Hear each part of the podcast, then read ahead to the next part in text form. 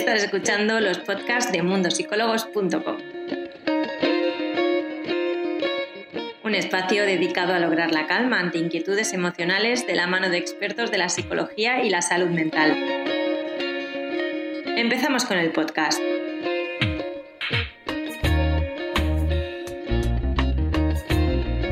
Bienvenidos a todos, yo soy Irene Muñoz, la Community Manager de Mundos Psicólogos. Hoy vamos a hablar sobre cómo hacer frente a las inseguridades con las psicólogas Regina Insa y Nuria Bayosera. Hola, ¿qué tal? Hola, muy bien, muy bien. Gracias otra vez por contar. Hombre, no. Claro que sí, Regina. Ya, sabes que me encanta además eh, compartir estos momentos contigo porque estás tan bien acompañada por tus plantitas que era un gusto ¿Cómo estás, Regina? Muy bien. Hoy estoy explorando mis inseguridades. Bueno, está bien eso. Ahora luego hablaremos, sí, sí, sí, porque todos las tenemos, aunque, aunque no lo parezca. Y, bueno, la cosa sería no quitarlas, pero sí saber gestionarlas, ¿no? A, veces da un poco la... Sí, a veces da un poco la sensación que por ser psicólogos no tenéis que sentir ni padecer ni, ni nada malo os puede ocurrir, pero en el fondo sois personas y os pasa lo mismo que a todos los demás. Lo mismo. Exactamente. O incluso tenemos todo más agudizado y es por eso que nos interesamos por la psicología, ¿no? Claro. Ahora lo que aprendemos lo ponemos a. ya estoy aquí. Hola, ¿qué tal? Hola, Nuria, ¿qué tal? Hola a todos. Ya estoy aquí. Estaba escuchando a Regina y hola, ¿qué tal Regina? Que no, no te conocía, encantada de compartir este ratito contigo y con Irene, que ya nos conocemos contigo. Pues sí, ya nos conocemos y estoy segura que las personas que hoy están conocerán un poquito más a vosotras, que estoy segura que, que les vais a encantar. Hoy vamos a hablar un poco sobre cómo hacer frente a estas inseguridades, que lo estábamos comentando hace unos instantes con Regina, le comentaba Nuria que parece que como sois psicólogas no tenéis que sentir ni padecer, pero eso no significa que no tengáis inseguridades Para nada. Para nada, lo ha dicho Regina. Esto del directo da mucha inseguridad, sobre todo en mi caso, que la tecnología y yo estamos ahí haciendo las paces, como que nos estamos conociendo un poquito más de todo se aprende y, seguramente estas inseguridades la primera vez que estarás, la segunda un poquito menos y la tercera ya estarás como en casa. Sí, sí, sí, ahí vamos, ahí vamos. En los que no hemos nacido con la tecnología tenemos mucha inseguridad en, esa, en, esa en eso de la tecnología, precisamente. Bueno, poco a poco. ¿Qué os parece si empezamos hablando un poco qué entendemos como una inseguridad? Regina, ¿empezamos contigo? Empezamos conmigo, vale. Pues la inseguridad es, cuando nos ponemos a dudar de si lo que vamos a hacer o lo que sí que o lo que ya hemos hecho está bien o mal o tenemos la duda de qué, cuál es la elección mejor para lo que se nos presenta adelante, ¿vale? Y esto si nos damos cuenta nos pasa continuamente dudar. Lo que pasa es con la persona que tiene mucha inseguridad, que llega a un nivel en que es preocupante es cuando no puede decidir y la duda es constante, no se puede decidir. Y, tiene una incapacidad de elegir y necesita preguntar al otro, necesita reconfirmar con el otro y, por detrás de, esa duda hay, hay sufrimiento. Entonces ahí decimos que la persona tiene esa inseguridad. Sí, a mí me gustaría añadir, si me permitís, que detrás siempre subyace el miedo, ¿no? Esa vulnerabilidad que tenemos ante la imagen que podamos transmitir o que puedan los demás percibir de nosotros. Entonces ese miedo a lo desconocido, a quienes realmente vamos a, expresar que somos y cómo van a ser, eh, cómo vamos a ser captados, Un poquito para, complementar lo de Regina, que me ha gustado mucho cómo lo has expresado, Y, sobre todo que, que, todo también a nivel de síndrome hay mucho nerviosismo, ¿no?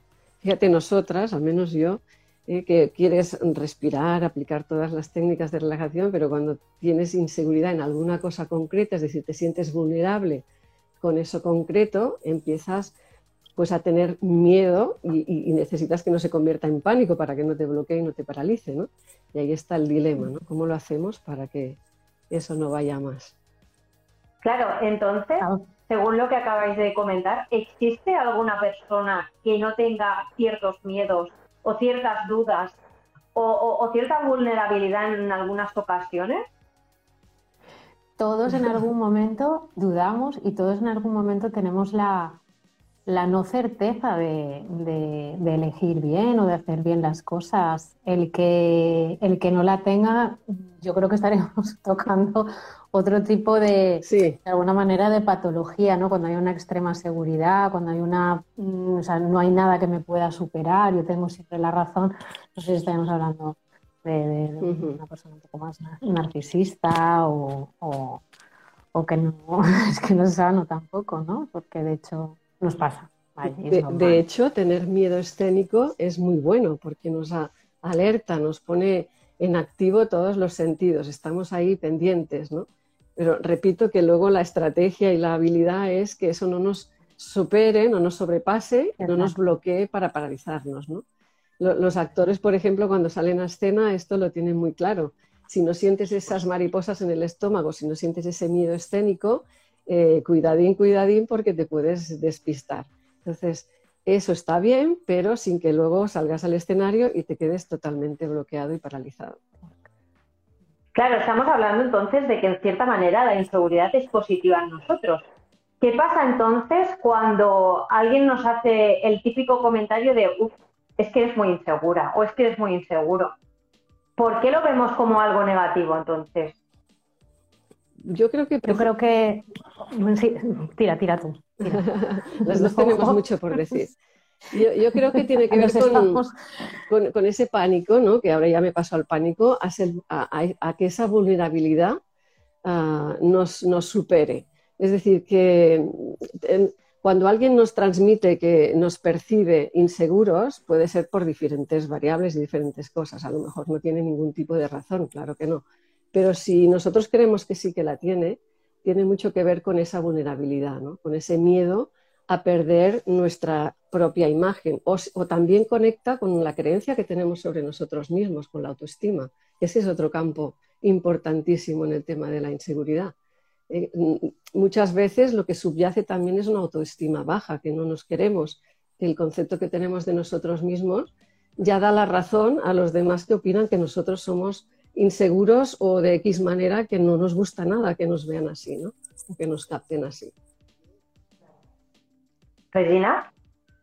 Sí, claro, ahí, ahí en, ese, en ese comentario cuando te toca la diana tuya es porque ahí tienes una inseguridad, ¿no? O sea, es, te toca justo en lo que tú quieres que no se vea.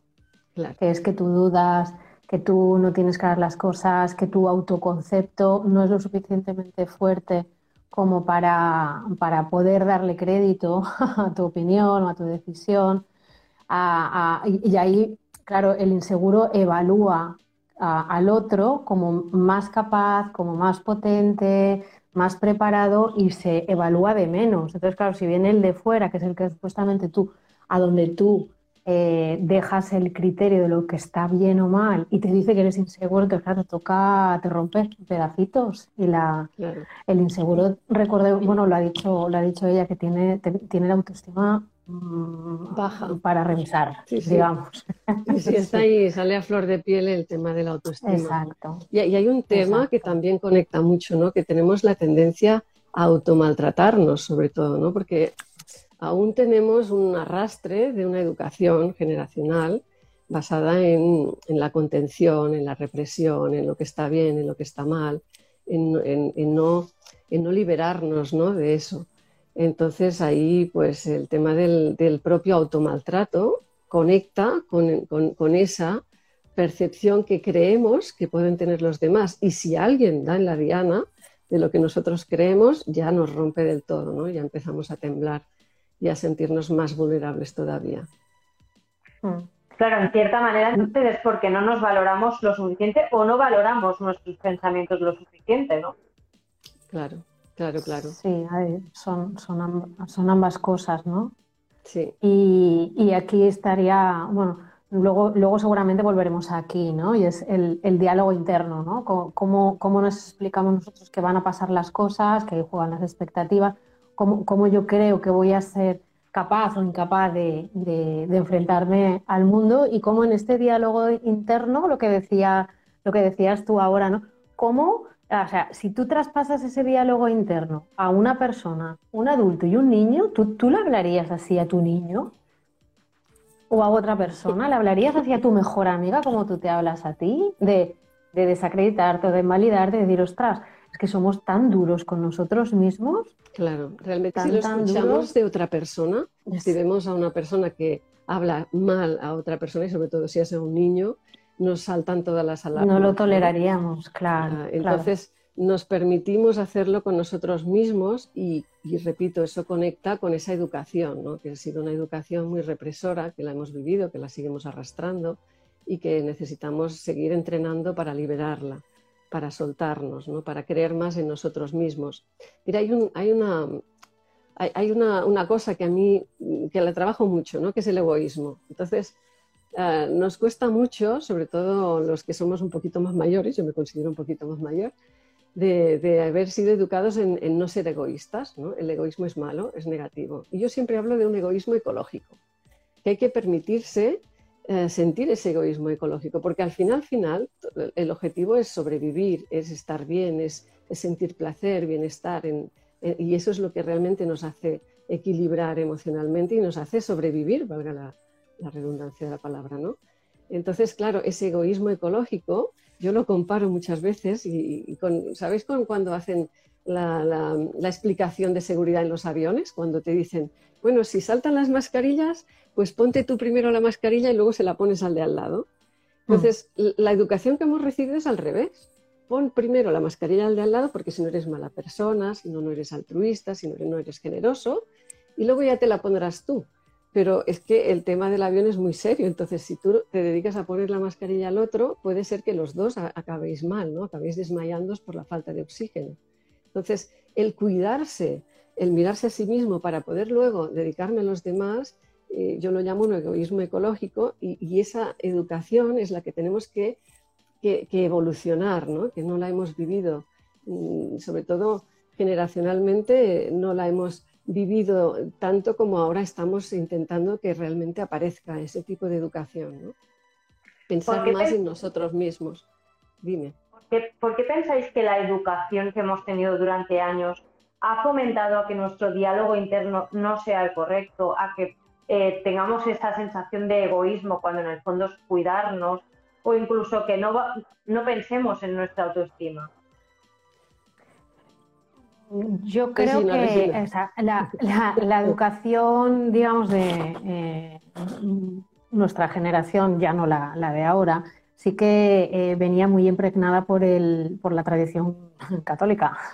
Entonces, todos somos iguales, todos tenemos que, que que, eh, y, ahí viene lo de, lo de no seas egoísta, ¿no? Comparte, eh, cuida al que está por debajo y demás. Sí es cierto que la educación que, se, que, está vigente hoy en día y, hace años hay una competitividad brutal que esto daña mucho a, la autoestima y daña mucho a, a, las personas que tienen una tendencia o una educación que les ha generado esa inseguridad, ¿no? Porque donde tú no eres el mejor, ya, ya pues hay gente que confunde no ser el mejor con, con ser un fracasado. Ahí está. ¿Vale? Y, luego esto se, también se ha degenerado hasta un punto que ya somos todos como eh, extremadamente egocéntrico, eh, egocéntricos y, egoístas, ¿no? Que a mí, perdona, yo veo una persona que se cae en la calle y ya te apañarás. ¿Vale? Entonces es yo por encima de todo. Entonces, claro, la gente que no tiene, las personas que no tenemos, porque aquí nos tenemos que incluir todos, no tenemos el autoconcepto, la autoimagen y la autoestima perfecta, porque no existe esa perfección. Oye, pues encontrarte con tanta competitividad, tanta exigencia, eh, todo tiene que ir tan, tan rápido para tú estar en primera posición, porque si no es que ese es el mensaje, es que si no estás en primero, estás en, eres un fracasado, ¿no? Entonces, creo que las tres educaciones como que dañan a, la persona, a la persona insegura. Has tocado un tema que, es muy interesante, ¿no? el del fracaso. Yo siempre también hablo de que estamos educados aquí, sobre todo en España y en Europa, en la, en la cultura del fracaso. ¿no? Si no haces las cosas a la primera, eres malo. Si no lo sabes hacer, eres, horroroso. Si te equivocas, ya eres horrible, o sea, eres un desastre. Es la cultura del fracaso, el, no permitirse equivocarse. diferente de la cultura más norteamericana, que los criticamos mucho, pero que tienen algún punto que deberíamos mm, aprender, ¿no? Que está basado en es la cultura del error, es decir, que bien me equivoco para luego aprovecharlo y empoderarme y, avanzar, ¿no? Es decir, ah, esta educación basada en la cultura del fracaso nos, nos empobrece, porque fijaros, yo repito, estamos en un periodo de transición eh, lo has dicho muy bien, eh, nos hemos educado en una religión católica con unos valores que me parecen muchos muy buenos, pero hay otros que nos han reprimido y nos han ah, limitado, ¿no? Entonces, en esa transición siempre hay extremos, ¿no? Entonces nos pasamos al otro extremo, ahora vale todo. Ala, pues ahora primero yo y los demás que se zurzan. Entonces, bueno, vamos a ir encontrando el medio, ¿no? Es un poquito, y repito el ejemplo, ¿no? Lo de la mascarilla ponte la mascarilla, pero no para pasar del resto del, pasaje, sino cuando yo ya esté bien y me haya cuidado y esté vivo y, con salud, pues entonces cuida a los demás. En la vida tiene mucho que ver ese concepto, ¿no? De, vale, me cuido para mí, soy, tengo ese egoísmo ecológico y cuando yo ya más o menos me sitúo y estoy bien, entonces puedo ayudar a los demás y no me quedo solo conmigo. Porque mm. entonces ya como tú has dicho al principio, pasamos a otra patología, ¿no? Ya nos vamos a, otras cosas. Bueno, aquí, aquí yo no sé cómo lo haces tú en, consulta, ¿no? Pero para mí es muy importante que, que, cada uno de nosotros nos, nos, pongamos, a, o sea, la solución está hacia adentro, ¿no? Que veamos cómo somos, que cada uno es diferente y no podemos compararnos. Y el error el, error más grande de la persona insegura es que siempre se está comparando. Entonces, acéptate como eres, obsérvate, acéptate como eres y aprende que hay otras maneras de ser, porque seguro que en muchas facetas de la vida no tienes inseguridades, tienes certezas, sí sabes elegir. Entonces, en lo que sí sabes, ah, obsérvalo, valóralo y exporta. Yo um, utilizo esta palabra me va muy bien. Lo que sepas en lo social, transpórtalo, o sea, expórtalo a lo profesional y exporta de los amigos, expórtatelo a la relación que no sabes que Y entonces es simplemente empezar a aplicar lo que sí tienes y vernos en la, en la abundancia, que también esto viene de la, la tradición judío-cristiana, de vernos en la carencia, lo que nos falta. No, no, no soy suficiente, no, pero si, si, si tienes, tenemos muchas cosas, veámonos en lo que sí que tenemos. Y si queremos ir a más, vale, pero fijémonos en lo que sí que tenemos. Sí, sí, somos únicos, somos diferentes, no hay nadie igual. Tenemos un software que por narices es diferente, porque nadie ha vivido la misma historia de vida, nadie ha tenido la misma historia de vida. Ya empezando por la genética, sí, sí, empezando por la genética, ya nuestra historia desde que nacemos hasta que nos, desaparecemos, que no sé dónde vamos a ir después, eh, somos diferentes. Entonces, el ser único es maravilloso, pero también nos hace muy muy faltos de comprensión hacia los demás. Una cosa de las más difícil, la cosa, una de las cosas más difíciles que tenemos los seres humanos es la comprensión hacia los otros. Y si y has dicho algo muy importante, si esto lo trabajamos a nivel personal y a nivel social, luego trasladarlo al nivel profesional es, es, básico, ¿no? Porque hay un tema a nivel profesional nos está pasando, ¿no? Esa, esa comparación entre unos y otros, ese codazo, ¿no? De primero yo y tengo que bueno, mm, el estilo de, trabajar y de trabajos a veces parece que nos empuja a ese tema, ¿no? pero no tiene que, ser así. Podemos mejorar todo ese ambiente y ese clima de trabajo y podemos empoderarnos para, hacer de esa eh, identidad propia algo evidentemente único y muy fuerte. ¿no? Claro, aquí hay algo muy interesante que las dos estáis comentando y es que hemos pasado de una educación conservadora a todo lo opuesto, como decíais, que en cierta manera tampoco es positivo, porque hemos llegado a ser egoístas. Pero si, si buscamos el lado positivo a esto, las dos creo que habéis llegado al mismo punto en el sentido de que hemos pasado a algo que tampoco sería positivo, pero sí que es cierto que nos ha, nos ha ayudado a darnos cuenta cómo tenemos nuestra autoestima y probablemente las inseguridades que tenemos, o al menos buscar ayuda para trabajarlas, que antes probablemente las, las intentábamos tapar. Entonces, Nuria, Regina, llegados a este punto, a mí me gustaría que habláramos un poco de las inseguridades visto desde tres puntos. En el ámbito personal, en el del trabajo y en el de la pareja. ¿Qué os parece, Regina? Empezamos contigo con el personal. ¿Cómo podemos trabajar las inseguridades eh, de cada uno? Vale. Yo mi forma de trabajar es siempre lo que, lo que acabo de comentar, que la persona se conozca, ¿vale? Que sepa qué es lo que le va pasando, qué es lo que le para, cuáles son eh, los diálogos, lo, que se verbaliza, el diálogo interno, cómo, cómo se habla, cómo ese diálogo interno se mezcla con las expectativas y cómo las expectativas y el diálogo interno, cuando no son acertados, genera una, inacción, ¿no? Entonces, ¿qué pasa? cuáles son los procesos internos de la persona? Y eso por un lado, que se conozca, que se acepte y que vaya haciendo pruebas. Eh, a mí me dijo un terapeuta, sal y huele, olisquea a ver qué pasa, ¿no? Olisquea un poquito eh, ¿No te atreves a ir a, este evento sola, por ejemplo?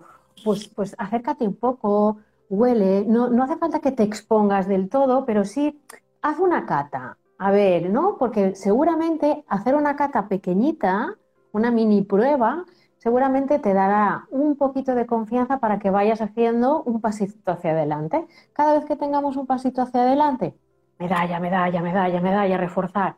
Si sale mal, ya ha salido bien el que lo has intentado.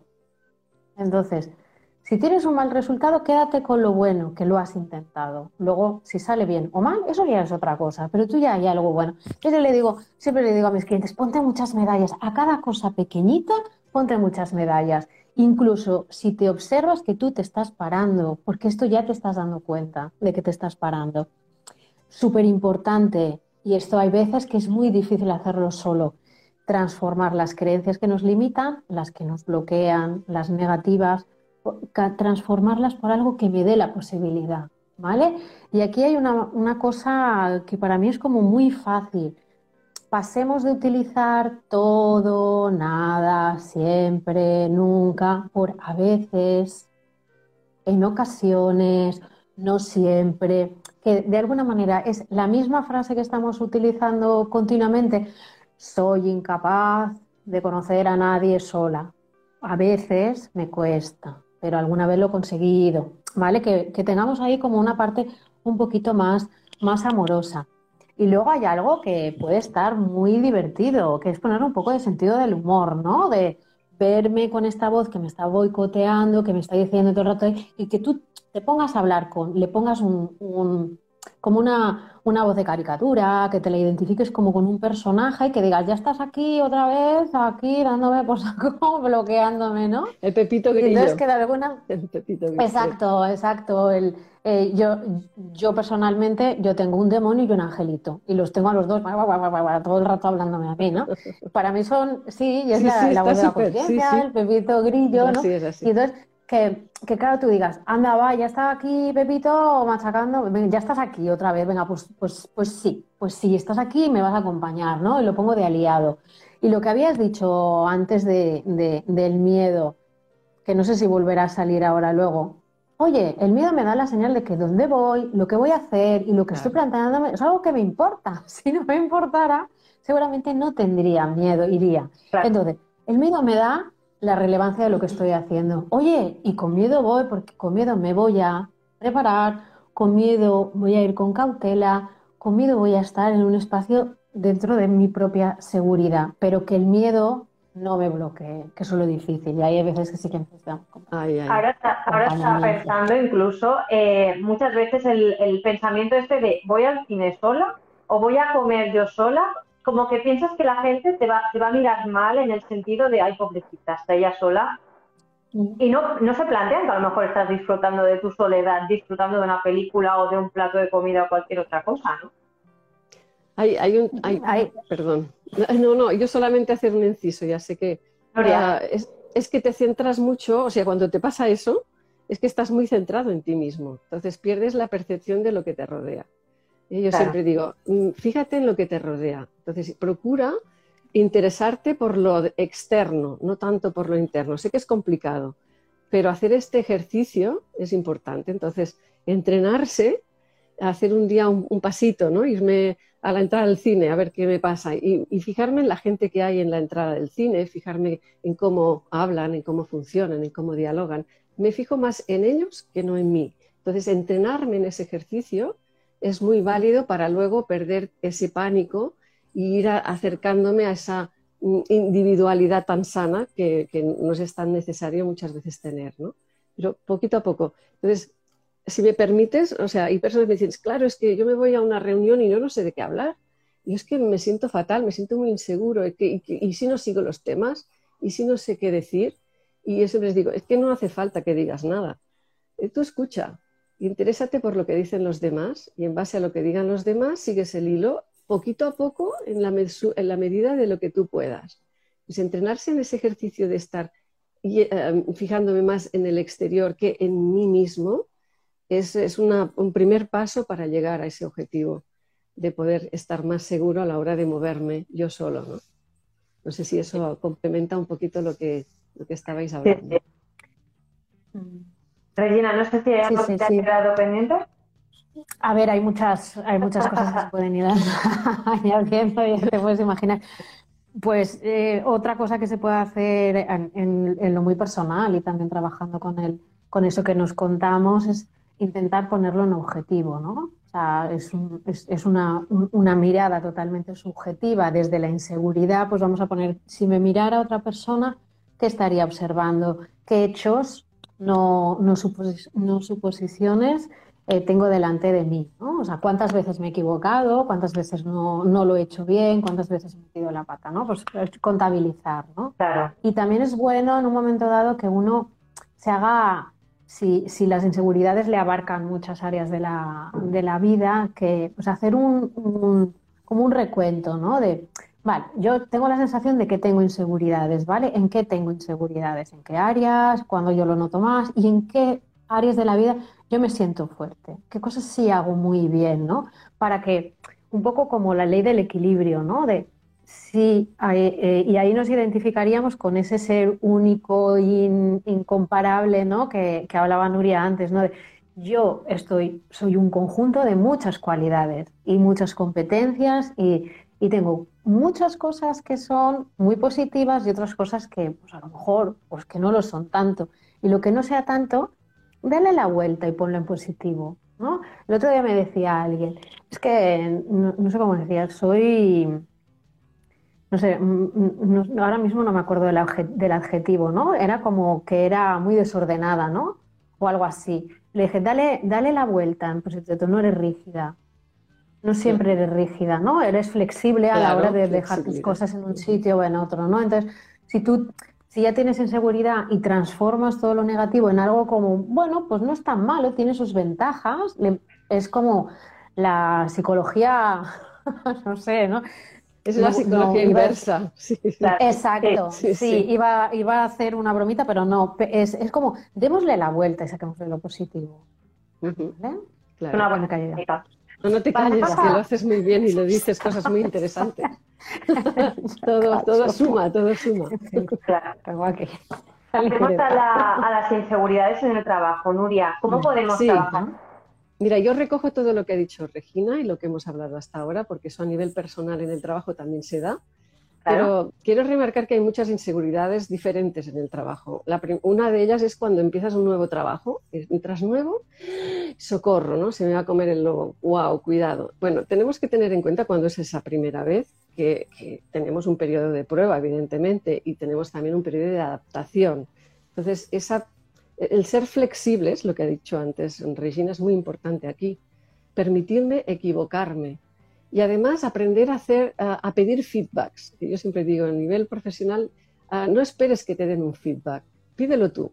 Sé valiente, coge el miedo bajo el brazo y tira, porque ser valiente no es eh, no dejar de tener miedo, sino es tener miedo, y tira y ve a tu, a tu responsable, a tu jefe, a tu líder y le pides que periódicamente mm, quieres una evaluación, entonces se la pides tú.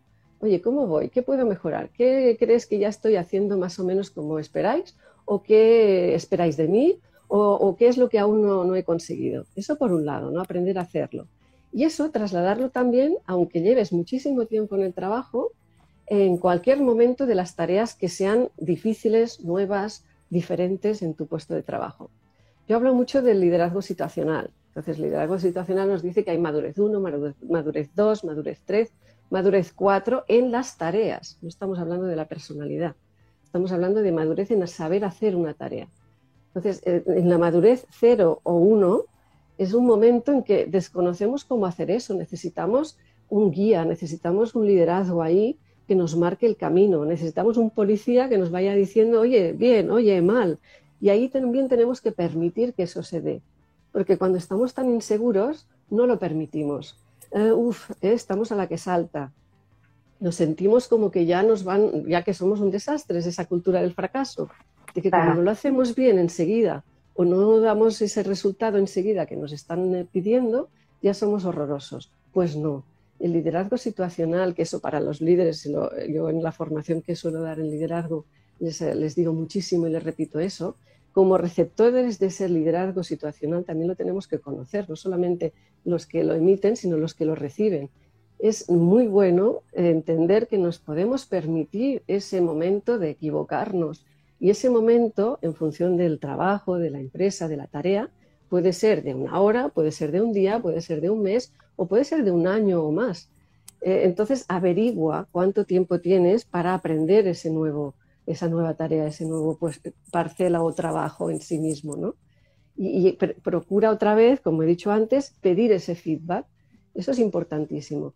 Repito, en la madurez uno de la tarea es el momento en que nosotros tenemos que saber que nos podemos permitir hacerlo fatal, muy mal, y que esa duración de hacerlo muy mal puede ser o, muy poquito o muy largo en función de la empresa o del puesto de trabajo. Y necesitamos saber cuánto tiempo tengo yo de aprendizaje y no, ah, no ponerme bloqueado por ese punto.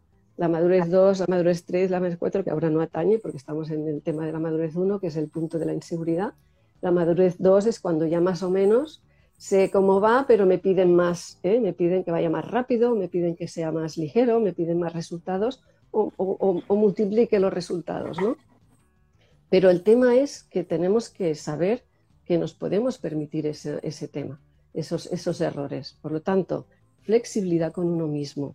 Ah, procurar trabajarnos esa autoestima como que, llevamos hablando todo el rato. ¿no? Muchas veces, si no podemos nosotros mismos, vamos a buscar ayuda, porque el psicólogo no es algo tabú, lo, repito y lo repetiré siempre. Es como un resfriado, ¿verdad? Que vamos al médico cuando vemos que con las vitaminas de cada día no nos salimos del resfriado. Pues oye, Igual vete al psicólogo que a lo mejor con una consulta de media horita, de una horita o de, nada, ya sales de ese resfriado y ya tienes las, las, pautas. Igual que el psicólogo puede ser el psicólogo coach, ¿eh? que a veces en el tema laboral el coach también puede hacer esa función. Pero cuando hablamos de autoestima es más el psicólogo que te puede ayudar en ese punto. ¿no?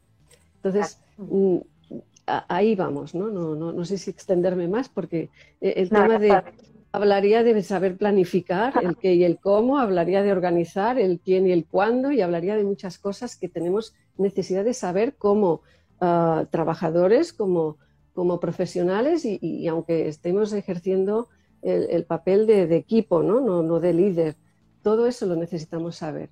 el priorizar tareas, saber lo que es importante, lo que es urgente, eh, yo siempre cuando hago el cuadro de tareas, no sé si lo conocéis, pero es el que reparte lo importante, no importante, urgente y no urgente, ¿no? Entonces lo casas y tenemos un cuadro de importante y urgente, importante y no urgente, no importante y urgente y no importante y no importante. ¿Y sabéis qué hacemos? Lo ponemos todo en lo importante y lo urgente. Siempre. Esa es nuestra debilidad. Vamos allí, venga, todo, todo. Entonces, claro, mm, sobrepasamos nuestros límites. No somos realistas. Entonces necesitamos también ser realistas en nuestro, puesto de trabajo. Es verdad que nos mandan o nos piden muchos objetivos. Eh, hace poco, pues mm, alguien me hablaba de un rol de líder importante, no os voy a decir cuál porque a lo mejor no quiero desnudar a nadie, pero que estaba muy estresado y estaba realmente casi casi al borde de una depresión por la exigencia en su puesto de trabajo, ¿no? De vende, vende, vende, llega, llega, llega, objetivo. Entonces, espera, vale, sí, pero vamos, ya que no lo ponen los que me están dirigiendo, lo voy a poner yo, voy a poner eh, orden, ¿no? Voy a planificar, voy a organizar y me voy a poner unos objetivos alcanzables, realistas con mi persona. Y si realmente me están pidiendo más, tendré una eh, entrevista de valoración y voy a exponer eh, mi situación, a ver qué es lo que pasa, si es que soy yo que realmente no tengo los recursos o, las herramientas o realmente es que eh, el, sistema no está haciendo lo correcto. ¿no? Bueno, esto es muy extenso, pero bajándolo a lo, a lo plano, a lo rápido, a lo práctico, es eso, ¿no? Casar un poquito el tema Claro. Pasemos ahora ya al último punto y es las inseguridades en pareja. Eh, empezamos con Regina y continuamos contigo, Nuria.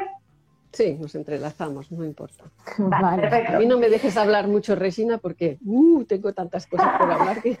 pues aprenderé a cortarte. Muy bien, bravo.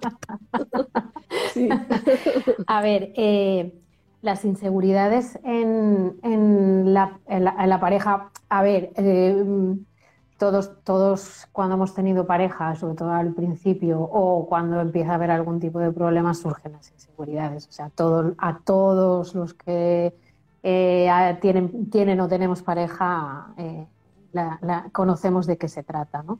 Y aquí depende mucho el tipo de apego que tengamos cada, cada uno de nosotros, ¿no?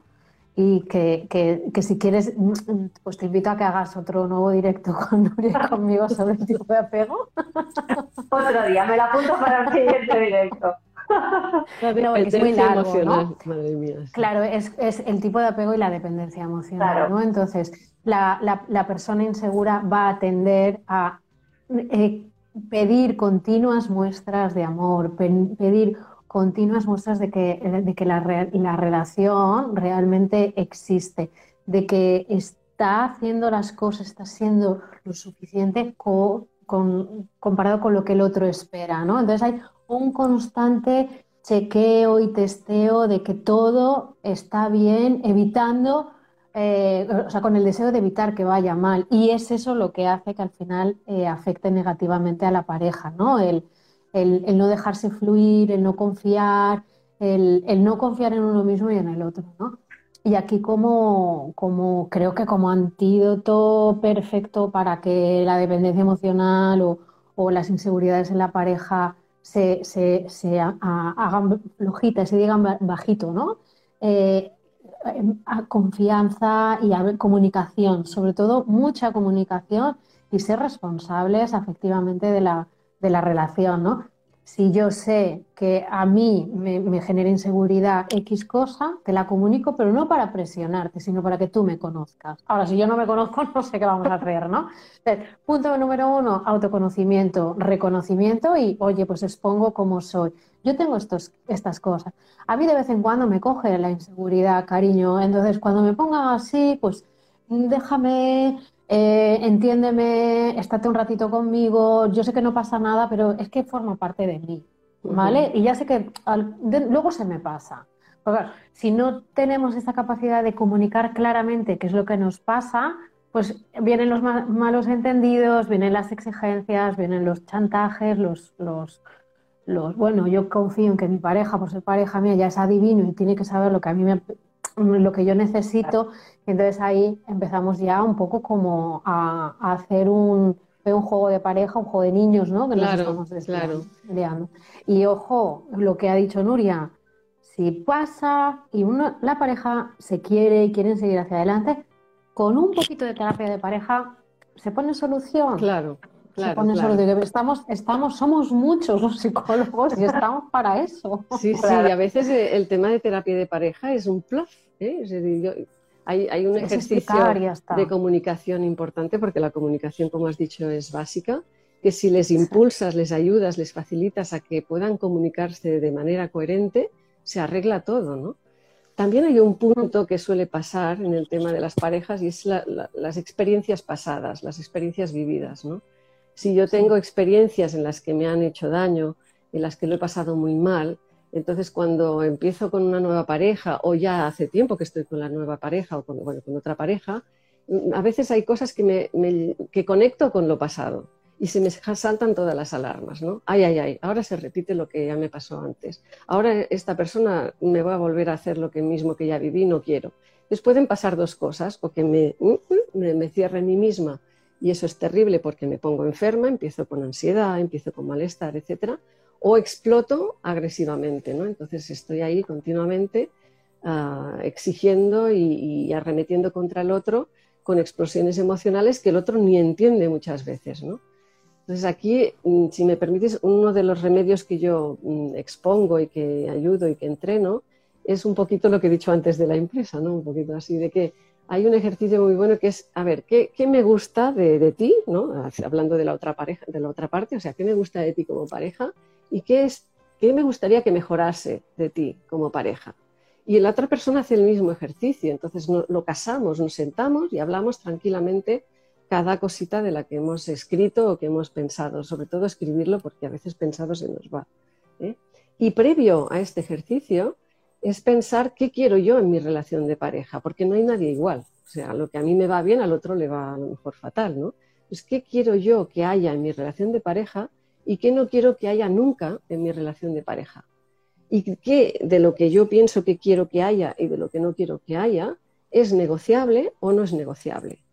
Entonces, una vez me he aclarado, que es ese autoconocimiento que dice Regina, ¿no? Una vez me aclaro conmigo misma o conmigo mismo, depende de lo que me esté pasando, pues a lo mejor antes de hablar o antes de ejercer con la pareja lo que sea, pido ayuda porque veo que no me aclaro con ciertas cosas o ya me doy cuenta que estoy conectando con algún pasado que, que no me ha ido bien. Entonces, una vez me conozco, entonces paso al siguiente ejercicio, que es decirle a la otra persona lo que me gusta, lo que me gustaría que mejorase, e intercalamos en toda esa conversación, en toda esa comunicación, lo que cada uno quiere que haya en una relación de pareja. Porque a veces, ¿sabes qué pasa? Cuando empezamos una relación de pareja, todo es muy bonito, todo es precioso, la pasión, las hormonas hacen de las suyas, pero luego cuando bajamos todo eso y lo pasamos a la convivencia, a la realidad, entonces empezamos a darnos cuenta que hay cosas que no cuadran, ¿no? O que hay cosas, y no tiene por qué ser mala la otra persona, ni yo misma. Simplemente que, a lo mejor mis expectativas de pareja no son, no son cubiertas. Y puede que esas expectativas a lo mejor las tengo muy altas y a lo mejor es que no me doy cuenta que tampoco tan altas me van bien y que puedo negociarlas, ¿no? Negociar es llegar a un acuerdo. No es que se haga lo que yo quiero ni lo que el otro quiere, sino llegar a un acuerdo. Entonces, vale, yo quiero que en mi relación de pareja, no sé, me invento, que la otra persona no sea un fumador. Eso hay, personas que no, no, soportan, pero resulta que todo encaja en la otra persona. Y la otra persona es genial en cuanto a, todo lo que espero de una pareja, pero resulta que fuma, ¿y ahora qué hago? Entonces, ¿qué hacemos con eso, no? Entonces, hablar de este tema con la pareja tranquilamente, mirar a ver de qué manera podemos gestionar la situación, puede llevar a que la pareja al final pues, sea mucho mejor de lo que había empezado a ser o al revés, o viceversa, ¿no? ¿Cuántas parejas no se han encontrado a mitad de camino en que creían que los dos querían un hijo y resulta que no, que uno de pues los dos no quiere nunca tener un hijo y ahora qué hacemos? Entonces, esa comunicación es muy importante y, muy importante autoconocerse y saber qué quiero y qué no quiero, negociable o no negociable. Esa es un poquito mi aportación. Hay que ver lo fácil hay que ver lo fácil que serían las cosas si realmente nos preocupáramos de lo que nosotros queremos y habláramos las cosas. Creo que todo sería muchísimo más sencillo y nos complicamos tanto la vida por no decir o por no pensar en lo que queremos. Sí, exacto. Bueno, sí, sí, hay mucho. El, miedo es una de las. Bueno, el miedo, no el pánico, ¿no? Que bloquea. Hay muchas relaciones de pareja, ¿no? Si vamos a una relación de pareja tóxica, patológica, donde un miembro de la pareja es un maltratador psicológico, físico, aquí ya entramos en otros derroteros, ¿no? En otra cosa. Claro. Estamos hablando de, lo, de la normal, ¿no? de las, de las normales y de las historias normales que ese tema también podemos hablar otro día. Tenemos pues, tema para rato, ¿verdad, Regina? Y tanto. Pues Nuria. A mí se me queda corto, Nuria, siempre. Sí, de verdad, a mí también. No os preocupéis, que tenemos directos para aburrirnos donde podemos hablar de otros temas. Eh, os doy las gracias, ya nos hemos quedado sin tiempo, por haber dedicado estos minutos. Gracias a vosotras. Estoy encantada, muchísimas gracias, de verdad. Muchísimas gracias por esta oportunidad de participar y divulgar. Un beso, Regina, gracias, me ha encantado Muchas gracias, Nuria. Sí, a mí también. Gracias, Cuando quiera repetimos.